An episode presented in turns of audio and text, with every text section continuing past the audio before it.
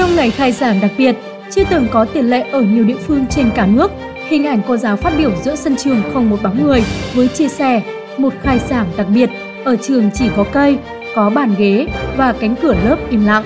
Học sinh chưa thể tới trường, mang tới nhiều cảm xúc.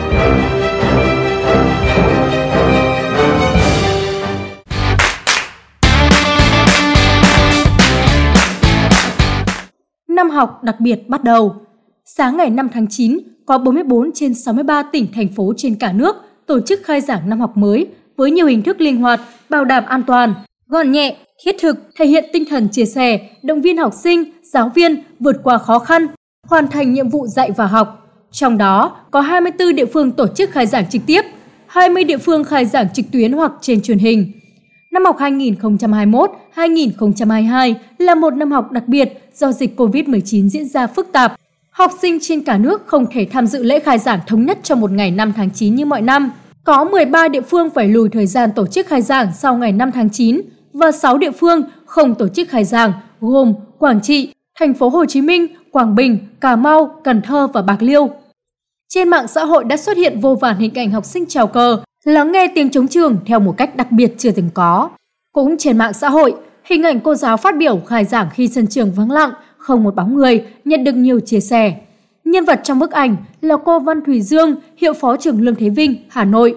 Những chia sẻ của cô trên trang cá nhân, một khai giảng đặc biệt, khai giảng mà ở trường chỉ có cây, có bàn ghế và cánh cửa lớp im lặng.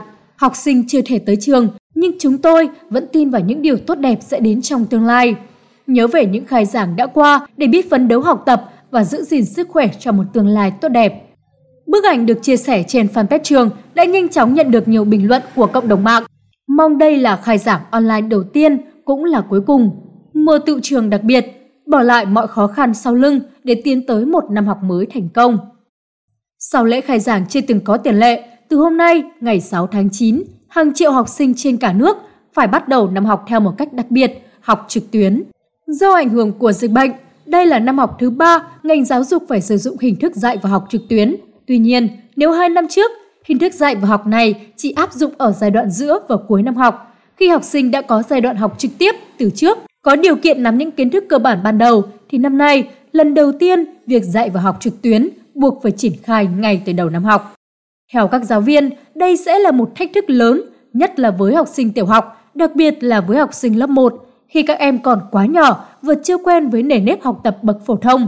Kỹ năng thao tác và sử dụng máy tính còn hạn chế. Đây cũng là một thách thức với các thầy và trò lớp 2 và lớp 6. Là hai khối lớp lần đầu tiên triển khai chương trình giáo dục phổ thông mới, chương trình được thiết kế với nhiều hoạt động tương tác hơn so với chương trình cũ. Việc dạy và học trực tuyến cũng đòi hỏi về điều kiện cơ sở hạ tầng Internet về các trang thiết bị cá nhân của học sinh như máy tính, điện thoại thông minh. Trong khi đó, ở nhiều địa phương, đặc biệt là các vùng khó khăn, việc đáp ứng các yêu cầu này còn hạn chế. Nhất là trong bối cảnh dịch COVID-19 tác động tiêu cực đến nền kinh tế của tất cả địa phương và túi tiền của mọi gia đình.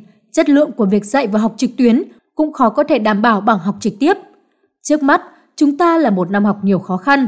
Bộ trưởng Bộ Giáo dục và Đào tạo Nguyễn Kim Sơn nhận định, để vượt qua những khó khăn, thách thức đó, Bộ trưởng Bộ Giáo dục và Đào tạo đã chỉ đạo toàn ngành phải chủ động xây dựng các kế hoạch, kịch bản cho mọi tình huống, linh hoạt ứng phó với các diễn biến phức tạp của dịch bệnh nhằm đạt cho được mục tiêu kép, vừa đảm bảo an toàn trong phòng chống dịch, vừa hoàn thành nhiệm vụ năm học.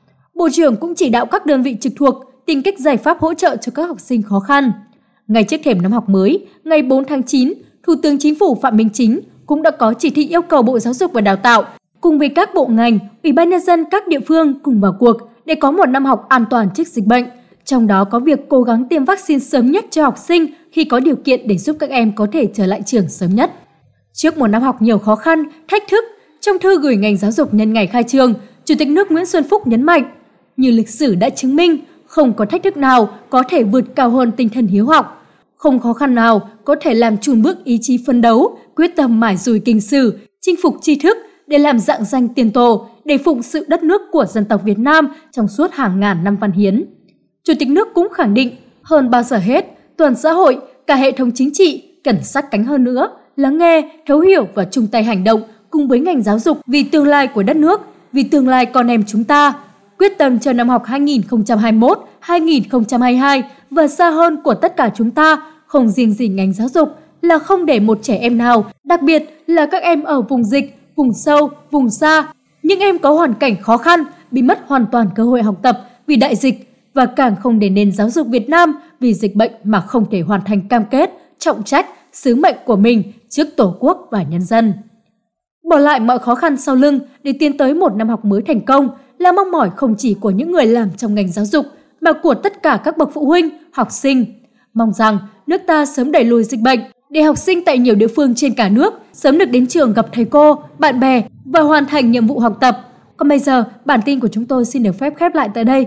Chúc các thầy cô và các bạn học sinh luôn mạnh khỏe và có nhiều niềm vui khi bước vào năm học mới. Xin chào và hẹn gặp lại!